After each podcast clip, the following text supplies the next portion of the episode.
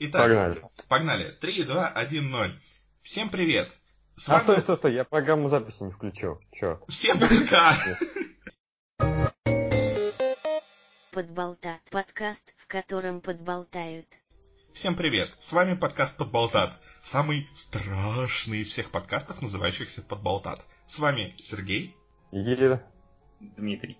И сегодня мы поговорим о фильмах, которые помогут вам прекрасно провести приближающийся Хэллоуин. Ну или уже прошедший, если вы послушали нас достаточно поздно. Чтобы этого больше не случилось, подписывайтесь на нашу группу или следите просто за обновлениями на нашем сайте или э, в Телеграме. Все ссылочки будут где-нибудь. Вы их найдете где-то поблизости. Сейчас вокруг меня их нет, и я не могу описать, где они находятся. Но вы их наверняка увидите. Итак, сегодня мы поговорим о двух фильмах, которые являются одновременно и страшными, и веселыми. И дадим рекомендации э, фильмов, которые мы смотрели поодиночке, чтобы у вас было больше выбора. И того 5 фильмов, наверняка вы найдете что-то классное, чтобы э, замечательно провести время. Или не очень замечательно. Потому что все фильмы разные по качеству, но однозначно интересные. Итак, давайте начнем. И начнем мы с фильма, о котором, который смотрел я, но не смотрели ребята. И этот фильм, это, э, он считается одним из худших фильмов в истории, в истории фильмов, э, потому что многие критики говорят, что он даже хуже, чем «План 9 из открытого космоса», знаменитый фильм Эда Вуда, благодаря которому он прославился. И я бы согласился с ними, потому что при всех его недостатках «План 9 из открытого космоса» это фильм, который, ну, он плохой, но он интересный, а, и в нем что-то происходит, над чем можно хотя бы поржать. В то время как у чудовища из равнины Юка интереснее, скорее даже история происхождения. Но на самом деле вы можете его посмотреть, особенно если вы будете в пьяной компании и хотите включить что-то на фоне и при этом ничего не упустить. Итак, был такой чувак. Его звали Колман Фрэнсис.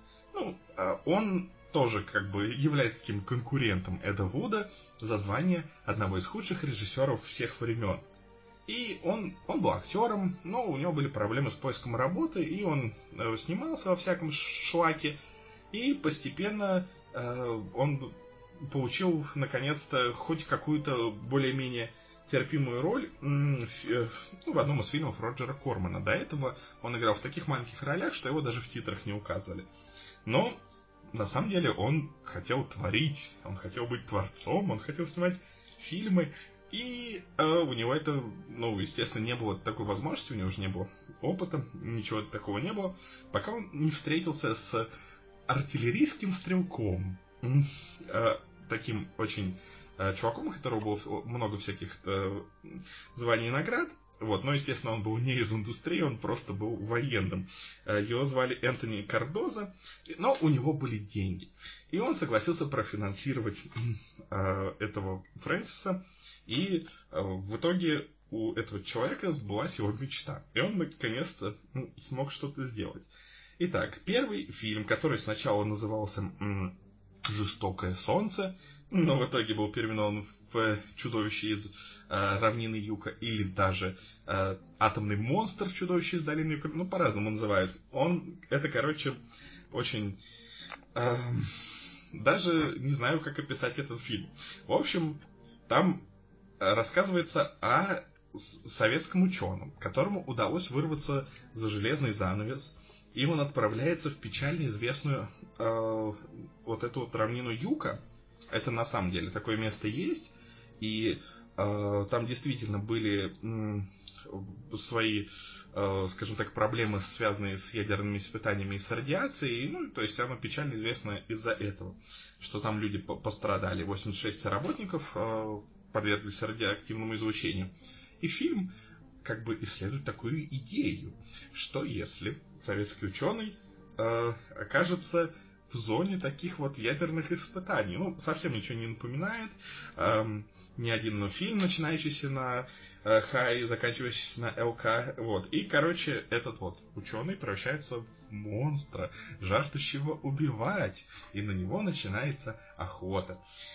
Ох, фильм, фильм был снят абы как. У, у съемочной команды даже не было звукозаписывающего оборудования, поэтому фильм э, как бы, ну, не то чтобы не мой, но э, люди там говорят только, когда э, они не смотрят в камеру, чтобы потом проще было их озвучить. Но большую часть времени все озвучивает голос за кадром, который не может нормально говорить сложные предложения, он говорит какие-то однострочные вещи, он высказывает всякие э, псевдофилософские э, вещи про, там, про посадку на Луну и прочие вещи, которые непонятно как ко всему относятся, но, в общем, Э, если присмотреться, то, конечно, можно все это немного связать, что якобы вот у этого ученого, который стал монстром, у него вот есть чемодан, который связан с высадкой там э, русских на Луне, но на самом деле весь фильм это такая большая э, мешанина и погоня за монстром, который убивает людей, который душит их. И, в общем, фильм печально известен еще тем, Э, какой подход был к нему выбран? Подход был выбран, а никакой. Например, открывающая сцена показывает нам обнаженную женщину. А, обна обнаженная женщина, она стоит там в, этой, в ванной у зеркала, она что-то там прихорашивается, и тут вылезают руки и убивают ее. И это дальше никак не всплывает в фильме. Почему? Потому что, когда фильм был закончен, он показался, ну, ну, ну, продюсеры такие, ну, блин, ну, все хорошо, но вот, вот обнаженки не хватает, давайте добавим. И в итоге они просто сня, э, сняли сцену, где убивают женщину, это никак не, не связано, и более того, даже руки, которые убивают, там как бы вот это вот чудовище, ужасно сыгранное, эм, оно хотя бы имело, ну, такой терпимый грим, у него руки такие все были как бы в, во всяких дефектах и искажениях, а тут просто обычные руки, ну, вот убивают голую девушку. Окей, вот. И вот такой вот прекрасный... Ну, жизненно. Жизненно, абсолютно. И как не, э, фильм стоил 34 тысячи долларов и вообще, то есть содержит, э, я не знаю, все Э, штампы и все проблемы, которые только можно содержать. И э, при этом, как ни странно, у этого человека, который его снял, у э, Коумана Фрэнсиса, у него появилась возможность продолжить свою деятельность. И э, потом он снял еще два фильма, причем в одном из них он прям снялся в главной роли, и даже актеры из предыдущих фильмов туда перекочевали. Э, так что, если вы хотите посмотреть что-то на фоне, пока вы отмечаете, пока вы веселитесь, пока вы эм, употребляете разные крепости напитки, то будьте готовы, что это очень плохой фильм. Он, он действительно очень плохой. И э, вот обычно фильмы, когда плохие, ну, как бы умом понимаешь, что они плохие, но они тебя все равно развлекают и так далее. Этот фильм, он реально плохой. Если вы хотите Э, убедиться, до какой степени может дойти плохость фильма, э, «Чудовище из э, долины Юка» однозначная рекомендация. Вот. А теперь давайте перейдем к фильму, который мы смотрели все. И этот фильм, он тоже имеет, с одной стороны, неоднозначную репутацию, но с другой стороны, по крайней мере, не до такой степени. И это... Как минимум, когда слышишь по названию, ты сразу понимаешь, что от него ждать. Да. Ты не ожидаешь, что там будут псевдофилософские речи про посадку на Луну и прочие вещи. Ты ждешь от него ровно то, что от него э, ждешь. И это фильм э, Лепрекон 5 In the Hood. Или как у нас перевели Лепрекон сосед? Или... Да. Ну, а. оригинальное название Лепрекон in the Hood, in the Hood а да, перевели да. как... Да, перевод перевели то, что Лепрекон 5 сосед. Вот. И этот э, фильм, как можно уже понять по цифре 5, это продолжение франшизы Лепрекон, которая э, людям, которые не интересуются хоррорами, в первую очередь известна, э, потому что в ней в, своей первой заметной роли появилась актриса Дженнифер Энистон вот, в 93 году. Ну, а любителям хорроров, наверное, известно чем-то больше. Наверное, у тебя будет э, несколько слов, которые можно сказать об этой франшизе. Uh, ну, думаю, она известна тем, что каждый ее сиквел был еще более безбашенный и упортый, чем предыдущий. И если первый сиквел, который появился, он старался держаться еще в рамках э, какого-то приличия, пытался казаться ужасами, как и первая часть, с элементами какой-то комедии, то дальше просто франшизу понесло в такие дебри. В третьей части Лепрекона закинули в Лас-Вегас. С этой части э, вообще серия начала выпускаться сразу на кассеты, на DVD так далее. И в третьей части его закинули в Лас-Вегас, где золото дофига, типа, это довольно интересная уже концепция сама по себе. Окей. Наверное, некоторым даже будет... Я встречал вообще такое мнение, что третья часть, она лучшая во франшизе. У нее заоблачные 5 баллов из 10 на MDB. Это самая высокая оценка из, из всех частей серии. Так что я не знаю, я, наверное, посмотрю и третью потом как-нибудь. В четвертой части э, все было еще интереснее. Там как раз э, разговор о полете на Луну философские, они довольно уместны, потому что четвертая часть называется «Лепрекон в космосе». И он оказывается там в космосе, и меня в свое время поразил такой факт, что в этом фильме Лепрекона ни разу не называют Лепреконом, его называют чужим.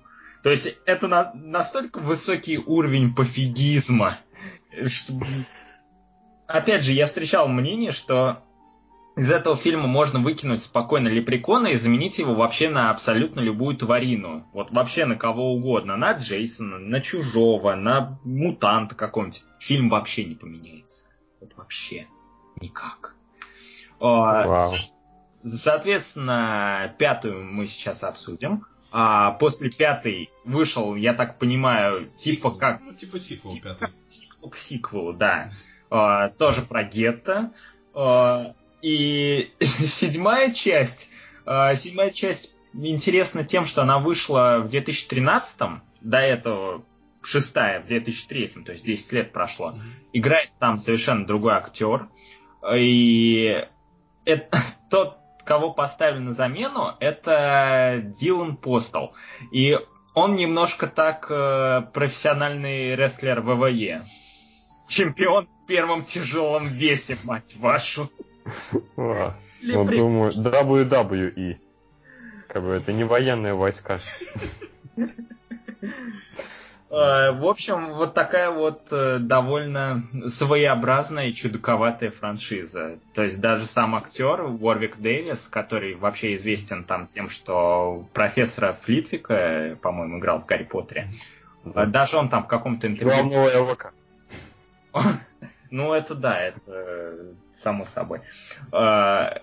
В общем, даже он признал в каком-то из интервью, что типа «Э, я, в общем-то, там снимался в этой франшизе вот из-за того, что она меня постоянно удивляла тем, что каждый раз Лепрекон в каких-то разных локациях оказывался. Это было разнообразие какое-то. А, так что вот. Наверное, именно поэтому серия вот, среди фанатов хорроров как-то вот из-за этого аспекта интересно. Ну, если говорить про пятую часть, то еще э, на нее повлияло, скажем так, такое явление, которое возникло в 1997 году э, с появлением фильма I'm, I'm Bout It. Э, это как бы жанр, но новый на тот момент, э, так называемый rapsploitation.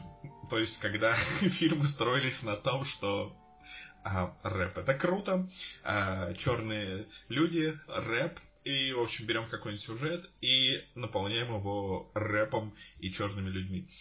И я, я не знаю. мне кажется, что и белыми тоже, потому что, мне кажется, какие-нибудь черепашки ниндзя 2 это тоже вполне рэп-спортейшн. С его ванилой айсом. Ну вот, и, и поэтому, видимо, авторы такие, почему бы нам не запрыгнуть на эту волну хайпа, ведь э, действительно золото, рэперы, ну, как бы такая довольно сочетаемая вещь. Э, по-моему, их золотые цепуры, это я не знаю, всегда был таки, такой очень важный аспект. Да мне кажется, и сейчас, вот, я не знаю, буквально на днях вышел клип Black Eyed Peas, и там тоже все о золоте, прочем. То есть это никуда не уходит. Актуальная тема, не стареющий фильм. Да, согласен. Ой, и, кстати, вот э, по поводу удивления, один из актеров, э, который играл в этом фильме, а, Ред Грант, по-моему. И он, короче, рассказывал в одном из интервью, вот как раз по поводу этого лепрекона, то, что, ну, несмотря на то, что это комедия, он, он, э, его спросили, какая была самая забавная с вами вещь, которая когда-либо случалась на съемках фильма или ТВ-шоу. Э, он сказал, что я бы сказал, что это было, когда я снимал Лепрекон 5, сосед я, я еще не видел лепрекон, и я был напуган до смерти. Моя старшая дочь подошла ко мне и говорит, папа, он там лепрекон. И я был так напуган, хотя это был фильм, я знал, что это ну, не настоящий персонаж. Я э, жутко испугался, и все надо мной ржали. Вот. Ну, справедливости ради, он довольно криповый. Если не считать резинового рта, то грим довольно-таки хороший. Вот. Но но, впрочем, по всем по порядку. Итак, о чем этот фильм? Добровольцы. Да, это будет, конечно... В общем, мастер описывать сюжет вступает в игру. А, Шли два черных парня по, по метро, один другого швырнул в стенку, стенка как-то там разрушилась, э, и они, один из них нашел э, типа статую лепрекона или, ну, в общем, затвердевшего лепрекона. А, на котором было ожерелье, которое обязательно надо было э, скоммуниздить. И это Несмотря привело... на то, что рядом было дофига другого золота и прочего. Метро, ну, такая обыденная довольно штука. Вот. Как, как, много новостей, вы же видели много новостей, что типа черные ходят по метро и постоянно золото ищут. И... Ну, просто они однажды увидели московского метро, поняли какая там красота и стали искать эту красоту в своих метро. Но у них нету Собянина, и как бы у них не преобразились таким образом города. Метро таким образом преобразилось. Ну, это был 2003 год, то есть э, тогда еще Собянина не были, надеялись на другие вещи. Да, и главное, тогда не было мемов про Собянина. Ну, Собянин-то был. Есть, а сам не а, Ну, он существовал, да. Хотя, с другой стороны, существует ли вещь, которую ты не видишь? Mm. Но ты когда идешь, он вещи с тобой, они человек. существуют или нет? А если вы упала в лесу, то слышат ли люди звук? Э, стандартный дисклеймер для тех, кто слушает нас впервые. Э, то, что мы часто друг друга перебиваем, не потому, что мы невежливые, некультурные. Но это тоже. Но это тоже. это тоже, да. Э, но во многом потому, что мы записываемся из разных городов по скайпу, а как бы всегда бывают какие-то небольшие отставания и так далее, и всегда задержка там в секунду или две, дело обычное. Так что вот. Мы привыкли, привыкните и вы, надеемся. Вот. Если вы еще не. Если вы еще не ушли. Собственно. Собственно. А, да, это же было прекрасное только вступление. Да, это, это вступление, не... сюжет еще не начался толком. Это нам только презентовали Ice-T. Того самого великого рэпера Ice-T. Он сейчас что-то делает? Я, я не узнавал. Он сейчас жив? Вообще? Мне кажется, блин, я их всегда путаю. Я вот благодаря этому фильму наконец научился различать Ice Cube от Ice T. Вот, да, Ice Cube, точно. Ice Cube, он более широкий. Но... Ice T, вот, он звучит просто как вот чай Липтон, ну, какая-то марка. Ну да, вот. ну, наверное, я... в этом и был его замысел. Я открыл страницу на Википедии с ним. Mm-hmm. Э, один из последних абзацев который про него написан, он также появляется в фильме «Лепрекон 5. Сосед». Фильм оказался посредственным. Не спойлери, вдруг фильм оказался божественным, мы еще не вынесли вердикт. А в чем из последнего он снимался? так, так, так, так, фильмография. Слушай, у него тут дофига еще всяких вещей с непереведенными названиями было. Ну это... Мне нравится название Deadly Rhapsody. Вот. Прекрасно. Ну, вот самый последний из вышедшего это Кровопускатели. Нормально. А, слушай, он уже появлялся в твоей любимой несгибаемой Кимми Шмидт. А, там много кто появлялся, возможно, не исключено. Но, но понимаешь, я-то еще не овладел вот этим мастерством а, развлечения Ice-T и Ice Cube. Ну, признайся честно, ты просто не, не умеешь различать черных, расист черных. Они все для меня на одно лицо. Особенно рэперы. А все рэперы еще на один бит, на один ритм. Подскажите, кто это, Тупак или Notorious Биг? Вот это я могу отличить, у них комплекции разные. Мне кажется, миру нужно больше российских шуток. Тем более раз... Российские шутки. Российские, российские шутки. Тем более, раз из Симпсонов выпиливают на э, этого Апу, то теперь образуется пустота, которую мы должны, обязаны заполнить российскими шутками. Блин, я не знаю, там как бы просто сказал один из продюсеров шоу, что вот раз такой случай, что мы упилим. То есть это еще не был ультимативный ответ, то есть все еще может измениться. Ну, тем не менее, то есть э, было подтверждено, что, по крайней мере, планы такие есть. Вот, то есть ну, он как знаешь, бы... Еще, ага, знаешь, да. какие есть планы у Симпсонов сейчас? быть хорошим шоу. Ну как вот не сбывается? Ну, с таким подходом. Не, ну просто, понимаешь, этот продюсер, он как раз э, из, из Индии, так что, видимо, это задело как, какие-то ноты, я не знаю. Ну, опять же, я вам уже в чате писал, я вот своей подруге из Индии написал про это, она говорит, мне нормально, я спокойно отношусь к этому персонажу. Как бы. На чистом русском написал. Ну, в этом плане есть замечательный ролик у, в серии Brain Dump, который парень, который раньше рисовал там а, пародийные ролики про поняши. Вот у него вышел прям конкретно 40-минутный такой вот эпос о том, почему Апу на самом деле офигенный классный персонаж, и насколько человек, который сделал документалку о том, что это российский персонаж, он прям глубоко не прав. То есть прям все по полочкам разложил, это прям было шикарно. Ну, кроме того, скорее всего, человек, который сделал документалку про то, что это российский персонаж, а делал ее... Он итальянец. Слушай, ну это... И он сделал такой пример, что... А, говори. Да, там просто такой пример в том, что он взял пример то, что как вот относится к Марио. Персонаж придуманный японцами, озвученный французами, и который настолько ужасающий эксп... стереотип, что в его основе нет ничего от реальных итальянцев. Но при этом как-то на него не обижается. Да, Простите, дорогие слушатели, что мы уже пять минут не говорим о фильме «Лепрекон 5». С другой стороны, возможно, это преимущество как раз, что мы не говорим о фильме «Лепрекон 5». Немножко еще история о российских стереотипах. Uh, собственно, это, по-моему, я взял из той заметки на Entertainment Weekly, но это статья даже полноценная о франшизе, uh, про то, как Уорвик Дэвис описывал Ice-T, случай один.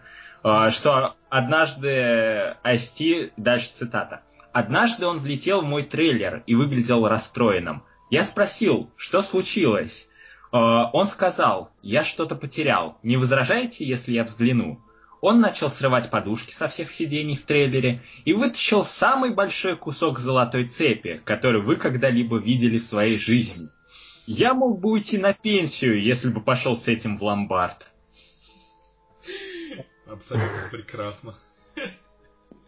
Как жаль, что это далеко не главная роль в фильме. Ой, да. сюжетная линия в фильме. А... Там реально их больше, чем надо. Этих линий. Кстати, да, вот что меня удивило, то, что у этого фильма, в отличие от любой другой части Лепрекона, аж пять сценаристов пять сценаристов. Каждый по своей сюжетной ветке писал. Очевидно, потому что обычно один, ну максимум был три. Тут их пять. То есть такой Армагеддон от фильма э, черных комедий про лепреконов. Ну это как в Detroit Become Human, как бы сюжетную линию как персонажа озвучивал разные композиторы. Вот здесь также разные сценаристы. они писали независимо свои сюжеты, потом кто-то их склеил. Э, случайно. Случайным образом. Так, ну и... Да, и... уронив все это сейчас с химикатами. Да. По версии портала E-Online, а этот э, фильм занял восьмое место в списке топ-10 а, ну, тут непереводимая игра слов, но а, если примерно по смыслу, то есть э, фильмов, которые э, ржачные, когда ты обкурился. Блин, я понимаю, что-то мне вот не хватало, когда я смотрел. Не, по-моему, заметь, что даже если ты не обкуренный, фильм все равно довольно смешной. Местами. Отдельными сюжетными ветками. Кто-то из сценаристов молодец и постарался. Наверное, тот, кто писал рэп для лепрекона. Да. Перед тем, как мы перейдем к обсуждению а, непосредственно фильма, потому, ну, потому что мы пока все равно же пока без спойлеров старались, да? Да, кстати, Дим, Дим, ты так даже не закончил описание Я 10 минут описывал 5 минут фильма. Да, ну, короче, там, давай супер коротко, речь идет о группе рэперов.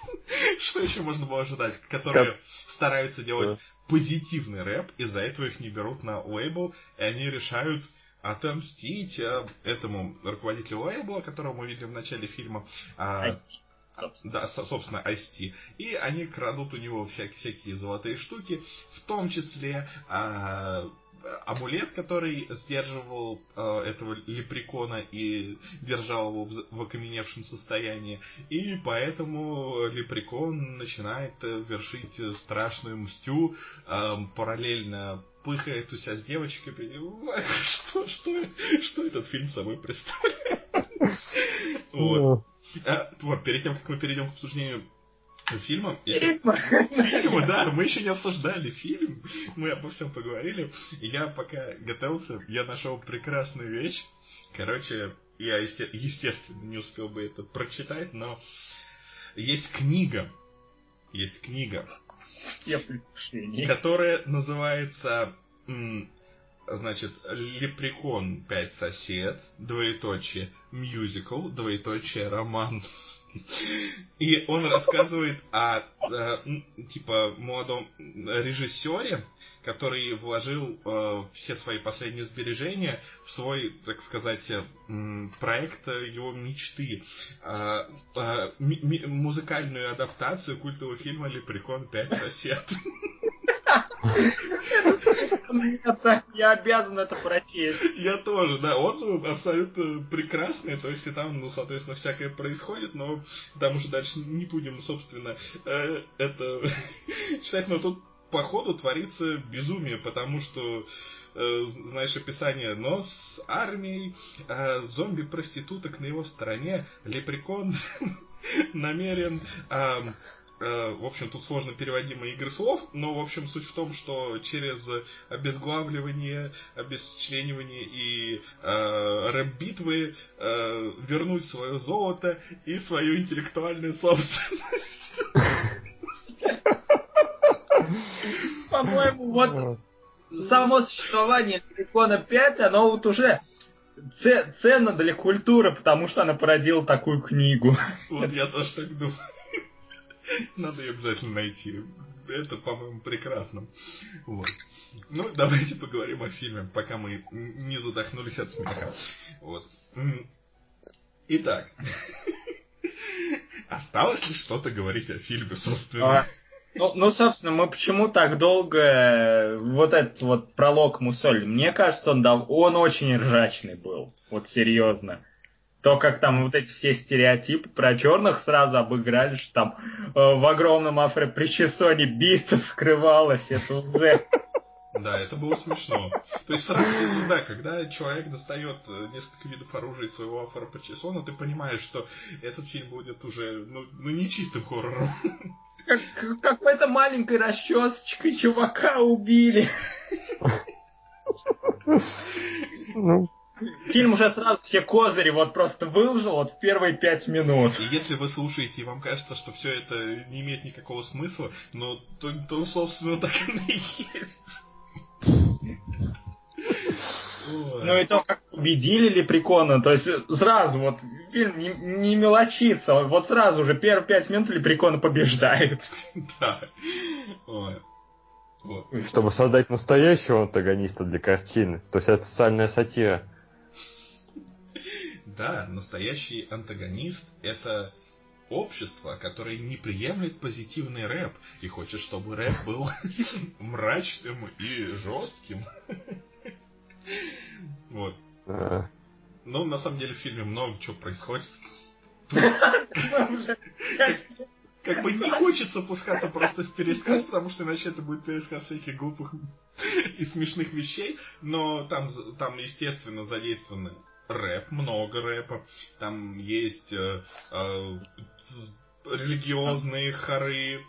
Там есть... Ой, это такой провисающий момент был. Вот эти там минут 20, наверное, блок, вот, когда там пацанов заставили петь в хоре, э, еще что-то. Это так затянуто было. Это прям филлер такой длиннющий был.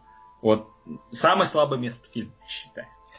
Так Ну, не знаю, тут в целом та- такая странная фигня, что вот после вступления фильм можно поделить на две части, что есть вот три главных героя, которые группа позитивного рэпа, и типа, как они, понимаешь, страдают, то, что вот у них не принимают, а потом то, что вот, у нас есть тут вот слезаю с лепреконом, вот как же так, что же делать, суровая жизнь, надо же пробиваться, ну, а. и вот всякие левые странные моменты, там, э, связанные с транссексуалом и с прочими веселыми вещами. Да. Э, Я хочу выделить, что Лепрекон, вот этот как раз, он очень харизматичный, он мне прям понравился. Он такой- Обалденный. М, Прям Дик тоже понравился. да. Ну да. отличный. Вот прям сыграл лучшую роль в его карьере. Ну, собственно, он же был номинирован за эту роль. А Оскар? Но не на Оскар, блин. Наш мозг. Ну, в общем, там какая-то награда за как раз актера э, в фильмах, вышедших сразу на DVD. Вот. Серьезно? Блин, почему ты это не записал в свои э, шоу-ноты?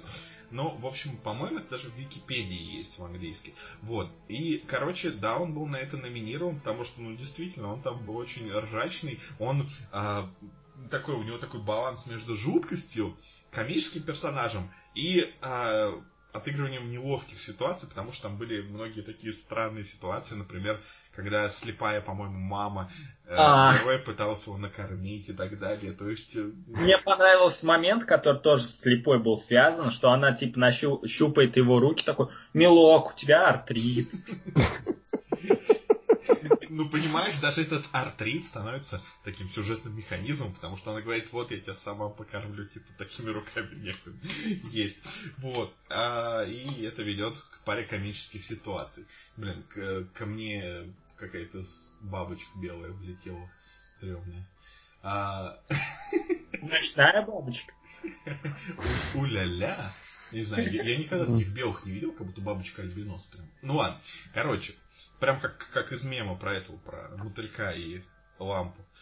Вот, но и когда вы будете А. слушать, это будет уже вообще супер мертвый мем, так что... э, Но возобновится следующим летом, потому что сейчас мотыльки идут спать. Ну, Как бы все, у них спячка.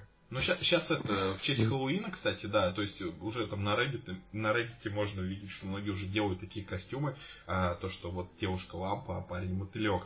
Один мне особенно понравился, потому что чувак сделал себе крылья из ковра, такого типичного ковра с узором ковра. Вот это было смешно. Это типа, что когда выйдет на улицу, настоящая моль начнет ее есть. Его, что интересно, девушка-то лампа, а начнут ее есть А. его. Но я имею в виду крылья. Крылья, да. Вот. О, Давайте вот еще какой момент обсудим. Да, Очень важный. После второй по важности, после самого Лепрекона, Мгм. это песни и каламбур. Мгм. Вот. Окей. Как? Как они вам? Песни и каламбуры? Да. Да. Лепрекон сосед, наделай, дел. Надел себе. Ну, ну, да, они, да, они, они, они нормальные. Мне, мне как... Я вот сейчас не могу вспомнить, точно процитировать э, каламбур какой-то, но мне понравился, типа, с Голдфингером каламбурчик. А, да, да, это прикольно. Ну, то есть, Да, да. Слушатель вообще нифига сейчас не понимает, о чем мы. Ну, ну все, ну, что золотой все, палец, и типа что на нужно. пальце золото. все, что им нужно знать, это то, что в фильме много каламбуров. Вот. А, и много рэпа. Ну, я не знаю, по-моему, не так уж много рэпа. Я бы надеялся на большее количество рэпа в фильме, на самом деле. Ну, с одной стороны, возможно, да, но с другой стороны, тут э, рэпуют и те, от кого это не ожидаешь в итоге. Спойлер. Бег. А ну выиграй, я маленький гном. Я в городе недавно. Я вас не знаю и подавно. Я подпрыгну вверх, вы скакнете вниз. Мы устроим настоящий квиз. Это ли прикол? Слушай, ну Лепрекон же типа, он, он и должен как минимум что там типа в рипах говорить, как бы нормально. Просто подстроился под времена. Ну, в Правда, принципе, да. я не знаю, вот меня очень сильно удивило, откуда у Лепрекона сила создавать зомби-шлюх. Эй, мистер Лепрекон. Я привела к вам свежую шлюшку. И у меня для вас особая травка. У него такая это- сила есть. Короче, я перед подготовкой видел сцену из третьей части, э, где он в Вегасе. Сцена набрала 11 миллионов просмотров. Я был в шоке. Э, Сцена заключалась в том, что он подошел к какой-то бабе, которая смотрела в зеркало, и начал ей поочередно увеличивать сначала сиськи, потом губы, потом жопу, и так сильно увеличил, что она взорвалась нахрен. То есть довольно могучий чувак. Да мне кажется, он вообще, э, я не знаю, у него... Я, конечно, сужу только по одному фильму, но мне кажется, что его возможности, они как бы не прописаны супер четко. Мне кажется, они зависят от сцены и типа, вот, а давайте он сделает то-то. Пяти сценаристов зависит. Да, да, да, да, да. То есть как у, как у, я не знаю, как у Супермена в какой-то из его периодов. То, типа, а вот он еще может там а, из глаз стрелять, а вот он еще может что-то делать, а потом такие, Да, вот у него супер нюх, он может Супер. нюхать духи Лоис. Да, да, да. То есть вот как бы, а потом такие, блин, ну что нам с этим делать набором? И при этом же у Лепрекона есть принципы. Это же удивительно. То есть он же не просто маньяк, он, у него есть принципы, он только охотится за тем, кто ему вред причинил, или те, которые у него там золото украли или как-то помогли в этом. А остальных-то он и не трогает, насколько я помню по сюжету. Но разве вот те женщины, которые стали зомби, они ему что-то сделали? Но они не умерли. А там был, по-моему, вообще добровольный кастинг. То есть они приводили людей а, на роли Ну, мне тогда интересно, в чем выгода будет становиться подконтрольным Ну Лепрекону. да, золото же он им не отдаст, он же... Это его фетиш. А, Но он же всемогущий, может помочь чем-то там, сиськи увеличить опять. А, ну, учитывая его ну или, собственно, как намекает фильм, у него очень хорошее богатство внизу. Видимо, просто это удовольствием. Ну, как намекает фильм, также он довольно-таки неплохой музыкальный продюсер. Собственно. Особенно финал вот видно. Да, да, да, что это за фильм? Что это за- Я вот одно не понял. Если у него столько всяких суперспособностей, и он, в принципе, что угодно может, он же там э, буквально и там конечности приращивает, и людьми может управлять. И чё- Зачем ему вот эта вот золотая дудка, которая управляет э, людьми? Ка- Один еще, одна из Ну, видимо, чтобы, знаешь, То, что герой то- похищает... ну да, дудку. Мгм. Да, и то, что, ну, он же влияет на разум людей, типа, люди воспринимают как это нечто добровольное, все его силы, они как бы, ну, насильственные. Мгм. Ну, в принципе, да. В принципе, резонно. Э, ну, я думаю, что можно, в принципе, переходить к подведению итогов по этому фильму. И как вам? Как вам вот это вот странное явление? Никит, давай, оценочки, финальные мысли. Ну, просто вот опять же, проблема в том, что фильм не сколько плохой, сколько скучный. Потому что вот реально очень много проседающих моментов, где вот эти трое, или двое, или один, такие собираются и грустят. «М, как же сложно быть рэперами позитивными, надо придется ограбить хату. Ну вот что тут сделаешь? И вот если вырезать это, будет 30 минут очень хорошего, по-плохому хорошего материала, там со всякой дичью и прочими замечательными вещами. А поскольку материал есть, ну только 4 из 10 могу поставить. Короче, у меня есть супер идея. Можно было бы 30 минут из пятой части взять и еще минут 30-40 из шестой части объединить, получить нормальный полнометражный фильм. Вот. Блин, да, это было бы интересно. Ну, слушай, раз есть всякие вот эти супермонтажи, типа Звездные войны, три фильма, перемонтированные как один Нет, фильм. Ну, настолько фильм всем интересен, чтобы... Ну, знаешь, не настолько будет и жалко от правообладателей, мне кажется, зато. Кстати, надо упомянуть, что у Лепрекона 5 есть большой фанат в лице Даррена Боусмана, режиссера трех частей пилы и генетической оперы. Я уже думал трех частей Лепрекона. Ну ладно. Я могу даже представить, что он этим фильмом, страшно сказать, вдохновлялся. В том числе он снимал же «Карнавал дьявола», а это мюзикл. Я думаю, тут все связано. Он книгу прочитал просто. Так, э, так, так, Никита оценку поставил, Дима? Я, я думаю, если из фильма вырезать вот эти все скучные сцены и оставить эти полчаса, это будут не просто плохорошие полчаса, это будут хорошие полчаса.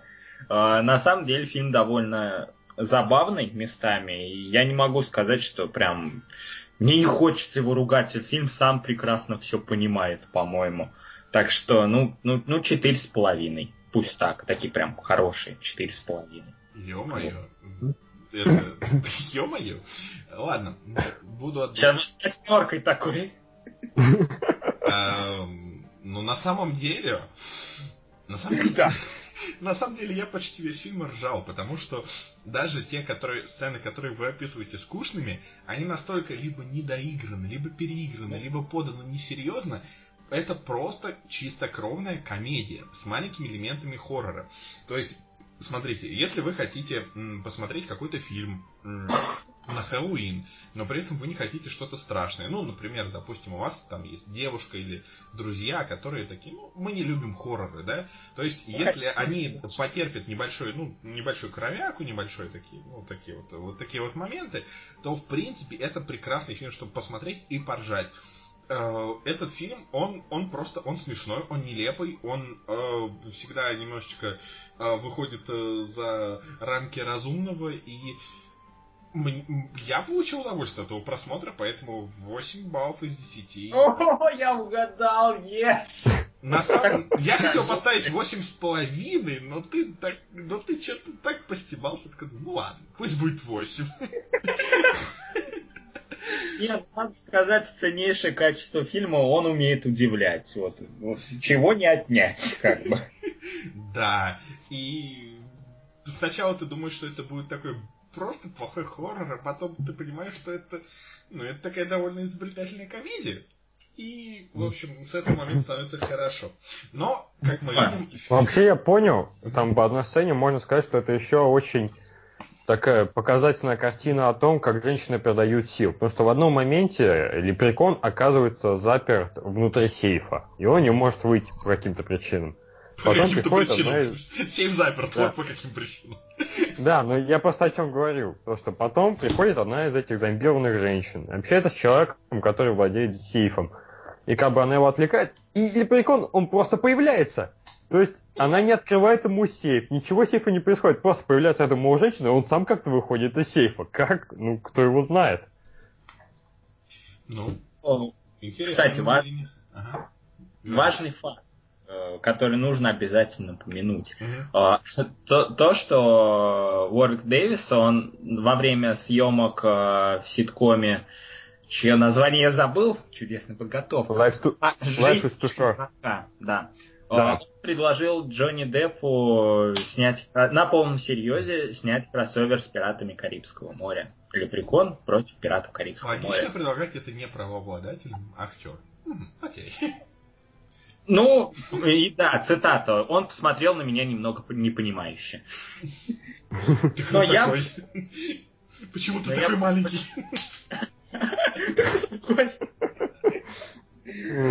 А, ну, я на самом деле с большим интересом посмотрел бы замену там Пиратов Карибского моря 6 вот на такой вот кроссовер. Согласен. Да, и сиквел этого кроссовера был бы то, что Пираты Карибского моря Индахуд. Не, ну на самом деле действительно классно даже сочетается. Там золото, тут золото. Прекрасно.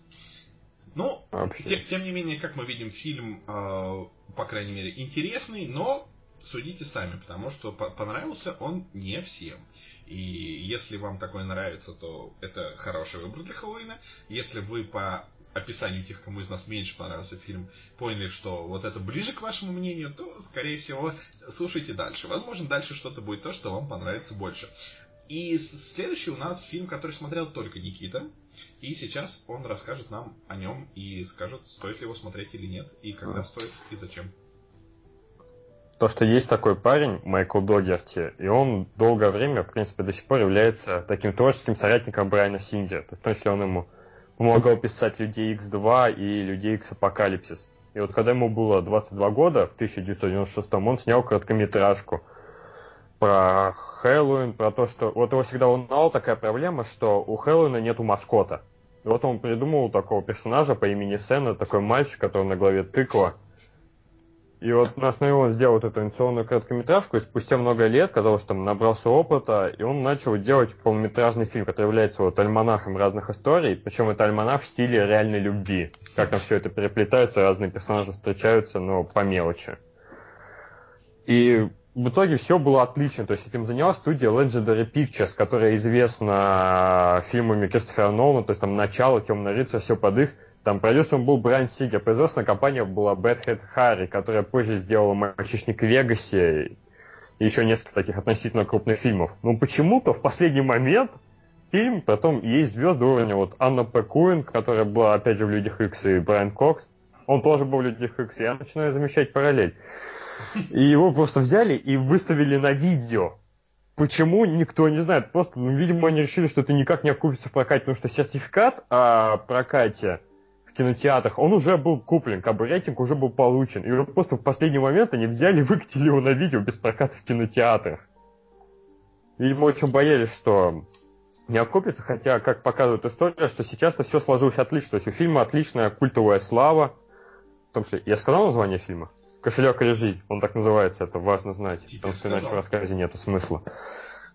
Да, отлично. То, что продажные видео стали отличны, там тоже мерч более-менее продается. Вот сейчас Майкл Догерти занят в сиквелом Годзилла, к которому он написал сценарий. И вот после этого, вполне возможно, он займется второй частью. И это более чем заслуженно, потому что на самом деле это очень хороший фильм. То есть я вот как человек, который не очень любит хорроры, мне понравилось то, что это вот действительно, я люблю очень реальную любовь, и увидеть что-то похоже на реальную любовь, но в жанрах Хэллоуина, это было очень интересно.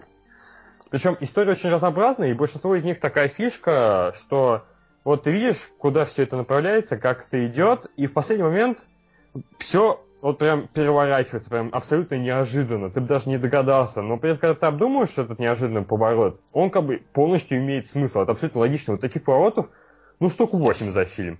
И как все это перекликается, особенно как разные истории связаны с одним. То, что сначала, вот, по-моему, последняя крупная история фильма, это про Брайана Кокса, который прям оброс волосами, прям необычного с длинными волосами видеть. Довольно забавно. То, что изначально это переплетено самой первой, ну, полноценной историей фильма. Потому что там как бы есть вступление с персонажами, и вот эти персонажи не появляются вообще всех короткометражках, ну, во всех историях. То, что прям даже там чуть-чуть, ну, появляются. Это немножко натянуто, но как бы работает на общую атмосферу. И то, что как бы ты понимаешь, что тебе показывают, что довольно много времени уделяют как-то сцену с короткометражкой, и потом под самый конец ее связывают с предпоследней. Вот прям неожиданно, но очень круто. Так что в целом, да, советую кошелек или жизнь. То есть даже если вот не любите хорроры, как минимум это очень толково сделанная вещь, которую однозначно стоит попробовать. О, кстати говоря, э, вставлю 5 копеек свои. Э, Я вот фильм смотрел это довольно-таки давно, но что касается неожиданных поворотов, я вот мне прям до сих пор одна из... Я уже слабо помню этот фильм, но одна из тех вещей, которые мне запомнился, это вот поворот, который был связан с персонажем Анны Пэквин. Он прям... прям дов- довольно клевенько получилось. Вот. Ну да, и причем что, главное, причем почему я посмотрел фильм, потому что вот я обожаю обзорщика Криса Стакмана, и в своей книге 25 лучших фильмов э, с ду- с 2000-2015 года он как раз упомянул этот фильм. И совсем недавно выпустил полноценное ревью на своем канале, и вот этот поворот с Джермана Пакун, о, даже, вот единственная вещь, которую мы проспойлили, именно это, потому что она очень показательна. Я, я думаю, кстати, план с выпуском на видео оправдался не только вот с точки зрения всех этих продаж, то, то есть все-таки они правильно поступили, наверное, что так сделали, но еще потому, что такое второе дно, э, для того, вот чтобы фильм это потом появлялся во всяких топах э, лучших фильмов, которые вышли сразу на видео, причем там на первых местах. Типа то, то, что в прокате прошло бы довольно незамеченным, возможно, или там, ну, не очень выстрелило бы, то на видео прям как жемчужина жанра, в принципе, может смотреться. Ну, это, так, это ну, прям какое-то позитивное мышление, потому что мне кажется, что оно так не работает, но, и, знаешь, мне хочется тебе верить, я с тобой не согласен, но мне хочется тебе верить. Да. Ну, то есть, это было бы реально круто, если бы это было действительно так, но вот что-то не верится. Тем не менее, интересная теория. Вот. А теперь давайте перейдем к еще одному а, альманаху, к еще одному сборнику историй, который мы смотрели на этот раз все. И он называется Creep Show. Или по-русски кто-нибудь поддержите меня. Калейдоскоп ужасов. Да. Отлично. Вот. И, э... Я тоже, знаешь, вот очень забавно то, что я обычно очень не люблю, когда у нас так название транслитируют, типа Интерстер или Обливин. Но и здесь-то можно, типа, крип-шоу, ну, это да, легко, да. это запоминается, как бы, это бы реально сработало. Да нет, а в некоторых местах так и называется, в принципе. Угу. То есть, если смотреть там в интернете, в некоторых местах фильм прям так и обозначается, как клип-шоу. Угу. Ну, видимо, всякие неформалы обсуждают. Ну да. Ну, а больше некому. К сожалению. Ну, в общем, история этого фильма начинается с Джорджа Ромеро который э, снял в 1978 году фильм «Рассвет мертвецов». И несмотря на то, что этот фильм э, был без рейтинга, и поэтому ну, он как бы не мог нормально рекламироваться, то есть э, многие издания допускают э, промоушен таких вещей только если у них есть официальный рейтинг, то тут как бы, несмотря на это, все равно этот фильм стал огромным-огромным хитом. И поэтому у режиссера появилась возможность снять следующий фильм. Это фильм 81 года «Night Riders». Это был его такой более, более такой и, и, проект, снятый на энтузиазме, вот, а, про группу байкеров.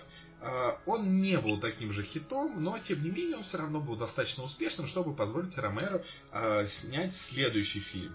И вот как раз на следующий фильм его повлияла его дружба с тогда еще ну, не настолько культовым и популярным человеком, а, писателем небольшим таким по имени Стивен Кинг.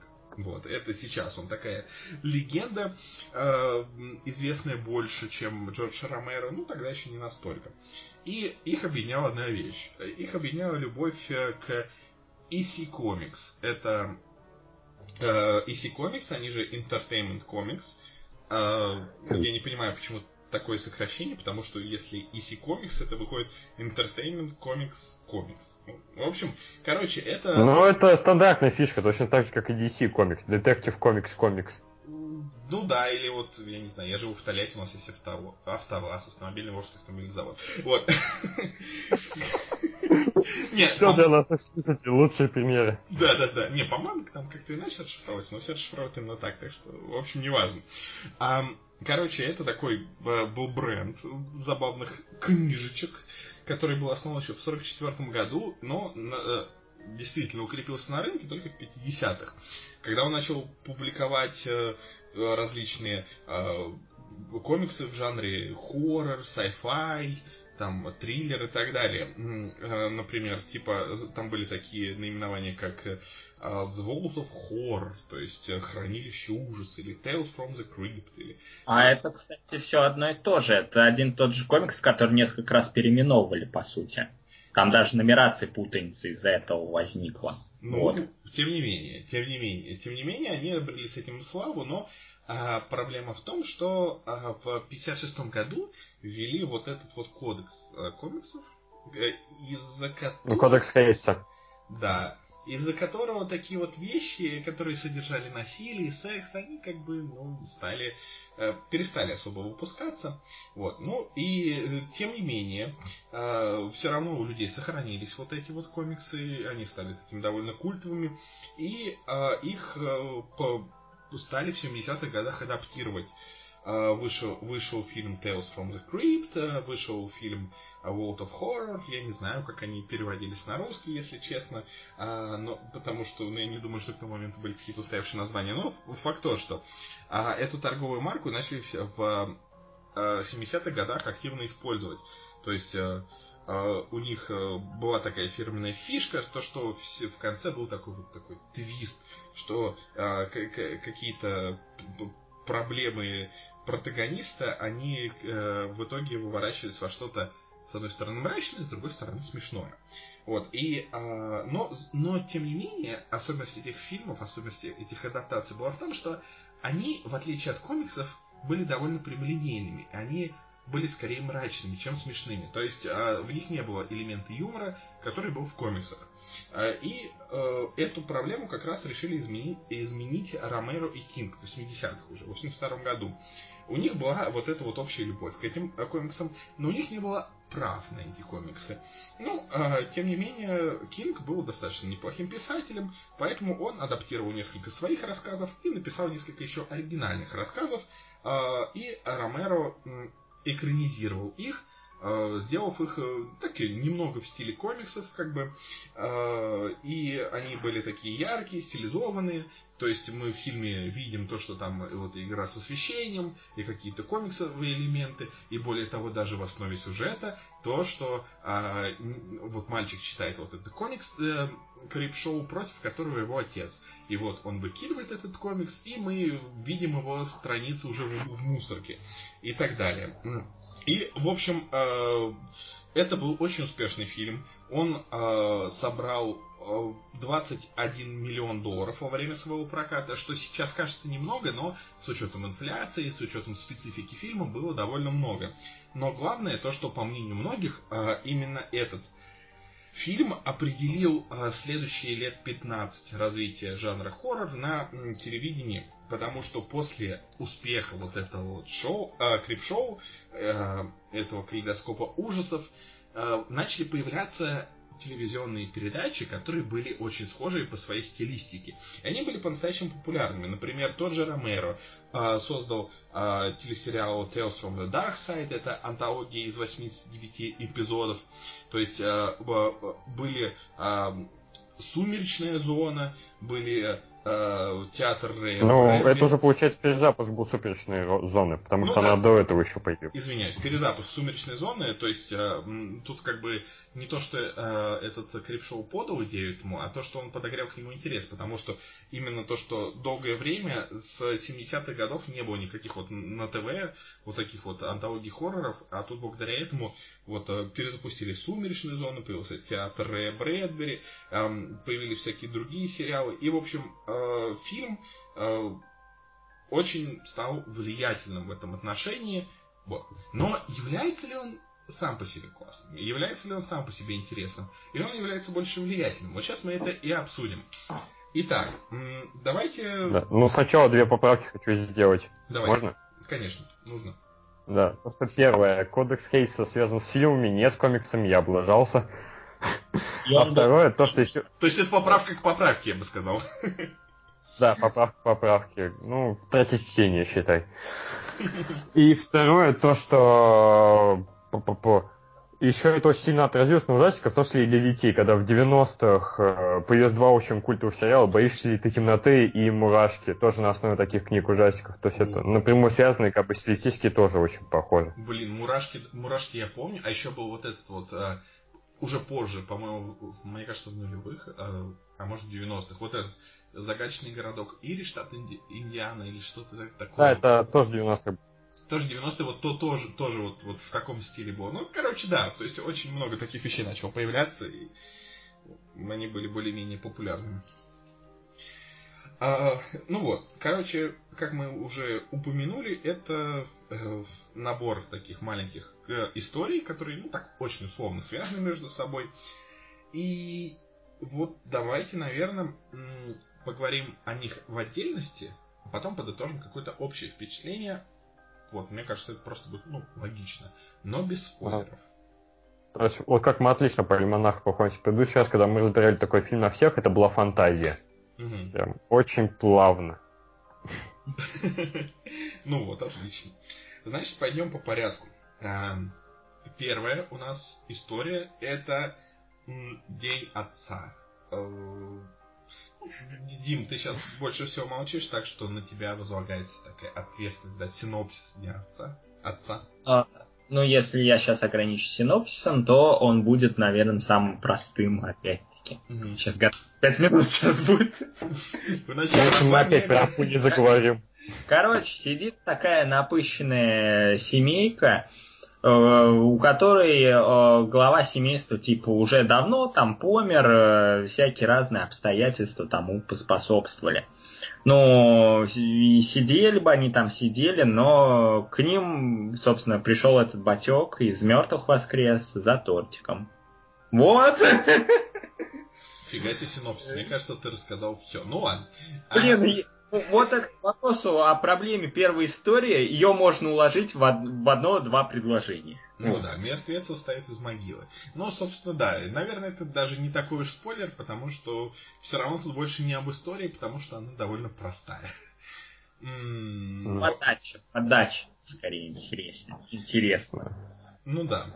Да. И причем, что вот очень прикольно, то, что здесь появляется в таком небольшом появлении Эд Харрис. И, причем это 84 год, то есть он выглядит намного моложе, чем ты привык. То есть там даже если сравнивать со скалой, прям это было забавно.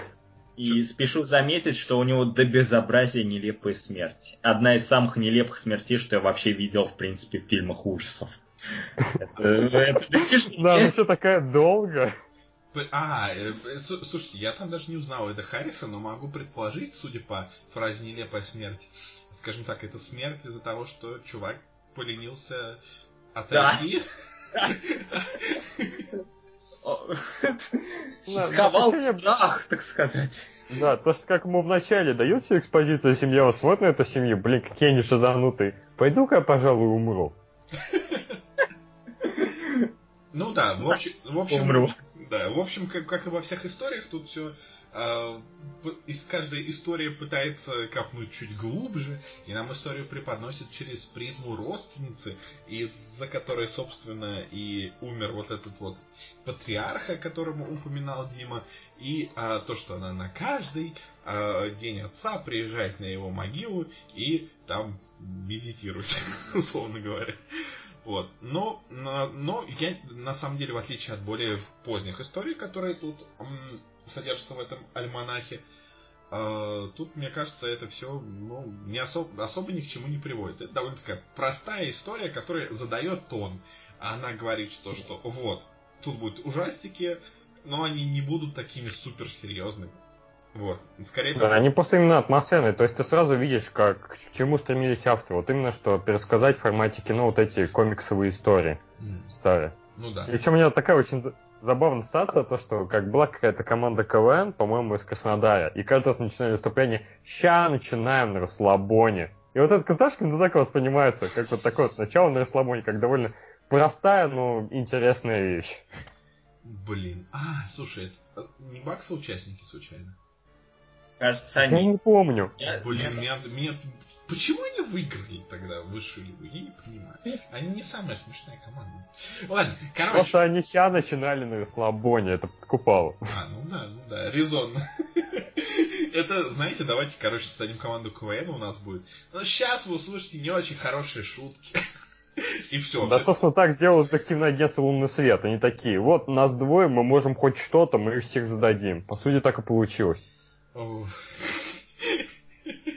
Еще одна команда, которую я не понимаю. Отлично. Да, знаешь, я тебе могу сказать, вот этот чувак, который там главный Филипп, он позже пошел на ТНТ, и он был в прожарке Николая Соболева. И как он там его прожарил, это прям самая смешная фигня, что я видел на российском телевидении за последнюю пару лет. А, супер. Если бы ты был Димой, то ты бы сказал, это самая смешная фигня, которую я видел на российском телевидении за последние минут 30. Э, Отсылка к тому, что ты постоянно смотришь русское, Дим. Ну, как бы. Ну, не телевидение же. Ну, За- его же меня- на YouTube заливают, правильно? Ну, это же не... Ну, ну, с тем же успехом, и, знаешь, фильмы на YouTube заливают. Я же не говорю, что это фильмы сняты на интернет сразу там, для Ютуба. Слушай, ну ты, ну ты портишь дружелюбную издевку над тобой. Ну, не надо так. А Я пони- а понимаешь, она и так слабая, так что. Ладно. Я прожарку сейчас тебе просто устроил.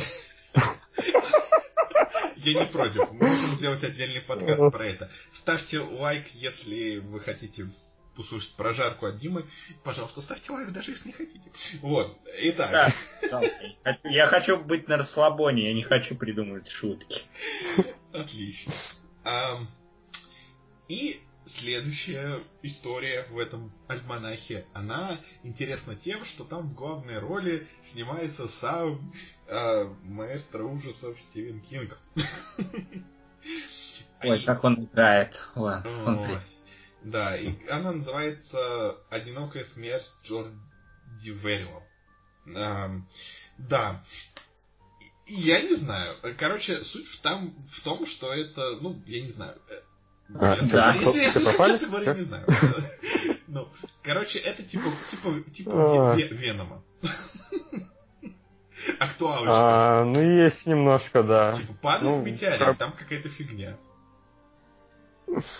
Говори, говори. Но я увидел этот Джорджа Вэрил, увидел, ух, наверное, за нее кучу баблов, а потом скалывается, он такой, блин, ну расколовшийся метеорит, но это никто не купит, отстой. И такой, дос- достает его, жидкость выливает из этого метеорита, а сама жидкость, она порождает какую-то странную зеленую шляпу, то есть как растение. И на этом моменте мы потеряли Никиту. Это уже второй раз за эту минуту. Поэтому мы тебя потеряли. Да? Меня? Да. То, Да. то есть у всех разные глюки. То, то есть я сейчас не слышу Никиту. И я его не слышу. А до этого мы не слышали оба тебя. Да ладно, да ё-моё, какой ужас. Только что-то в тот раз все за секунд. Знаешь, это еще так классно было. Одинокая смерть Джорджа Верила. И пауза, молчание просто гробовое. Ну, ну, понимаешь, фишка в том, что как бы у меня это было как бы абсолютно нормально, то есть выглядело просто как Никита хочет вставить 5 копеек и меня немного перебить. То есть, что абсолютно нормально, то есть. Так что а, мы специально оставляем такие моменты, потому что ну, всегда же весело всякие производственные баги, производственные глюки ам, слышать. А, я, например, когда слушаю подкасты, и он ам, не настолько отредактированный, и там остаются какие-то вот такие вот моменты, я такой, блин, как, как здорово. Как здорово, что мне дают это послушать. Вот, но сейчас у нас есть... Ну, у нас сейчас есть проблема в том, что нам нужно каким-то образом Никиту найти. Вот. Да, он что-то слишком надолго пропал. Да, я понимаю, сказать, что подкаст слишком жуткий, населен привидениями, призраками и прочим, но, блин, что же делать? Дима, как ты думаешь, что мы можем сделать, чтобы Ну, Что обычно в ужастиках в этот момент делать? Давайте разделимся. и пойдем по- изучать какой-нибудь темный подвал? А, Так, это помехи от тебя или от Никиты? Это я завизжал так. А, ты завис. Вот, я думаю, что не стоит сейчас э, прерывать э, целостность всего этого, и я... Ну. Пропустим все мимо него, как. Вернется там конец. Ну, смотри, ну, это же здорово, импровизировать и выкручиваться из ситуаций, а, так что давай... Так, А он подожди. с чем писал, кстати? Нет, ну от него сейчас какой-то маленький звук произошел. Возможно, это у меня половица просто скрипнула. Не-не-не-не-не, у него там, знаешь, это Да. под, под аватарочкой. Итак, он Нет, пишет... мой дед Он пишет, да, интернет у него отказал. Отлично, мы не можем продолжить обсуждение без Никиты, но мы вполне можем продолжить ам, делиться интересными вещами, потому что, тем более, след- следующие вещи, э, которые мы хотим поделиться, она как бы от тебя, Дим. Так что давай дождемся, пока Никита... О, О, привет. Ой, спасибо, ты спас. Ты, ты спас Диму, потому что мы сейчас хотели, пока тебя ждем, но чтобы все это э, сохранить естественность и не, не перемонтировать, мы хотели, чтобы Дима рассказал о своем фильме, но ты его чудесным образом в последнюю секунду спас. Отлично. То есть теперь вы будете это вырезать?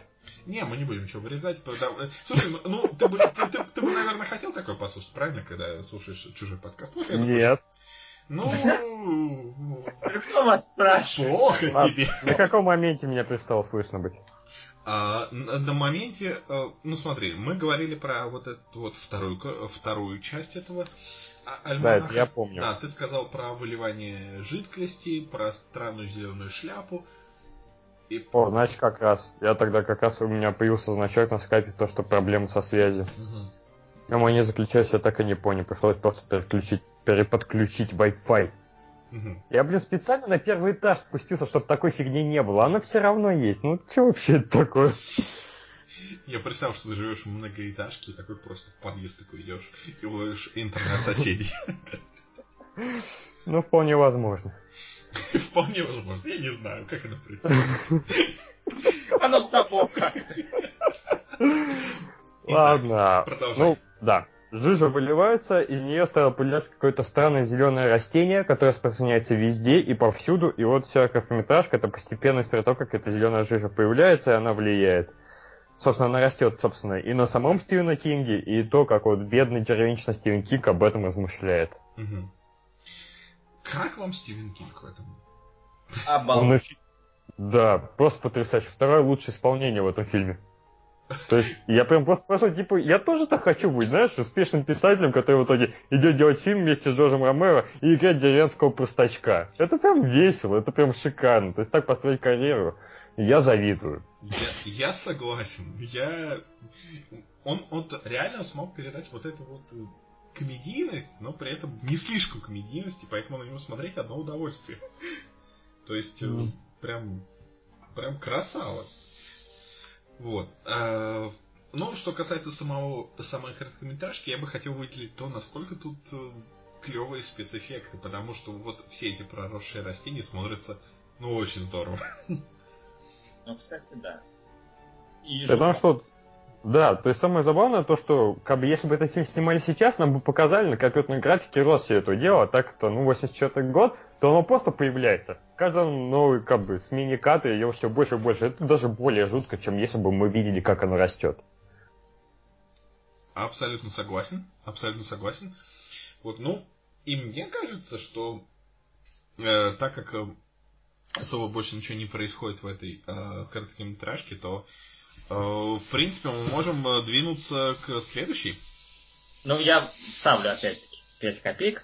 А, По-моему, вот У глав- меня уже сумму, а? где 10 копеек монеты существуют. Да. Ставлю свои 10 копеек. А, По-моему, главное, что происходит в этой в сегменте, в этом, что вот э, эти фантазии Кинга о том, как он сплавит э, этот э, метеорит. Твою мать. Пардон. Как он сплавит этот метеорит, твою мать?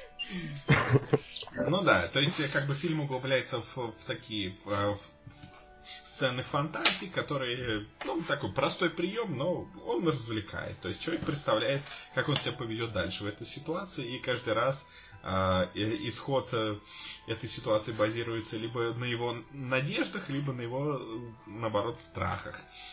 И мне кажется, особо больше ничего сказать про эту короткометражку нету. Вот. Ну да, это больше вещей, которые надо увидеть, чем говорить о ней. Ну да, больше визуальная вещь, а, чем какая-то супер-мега сюжетная.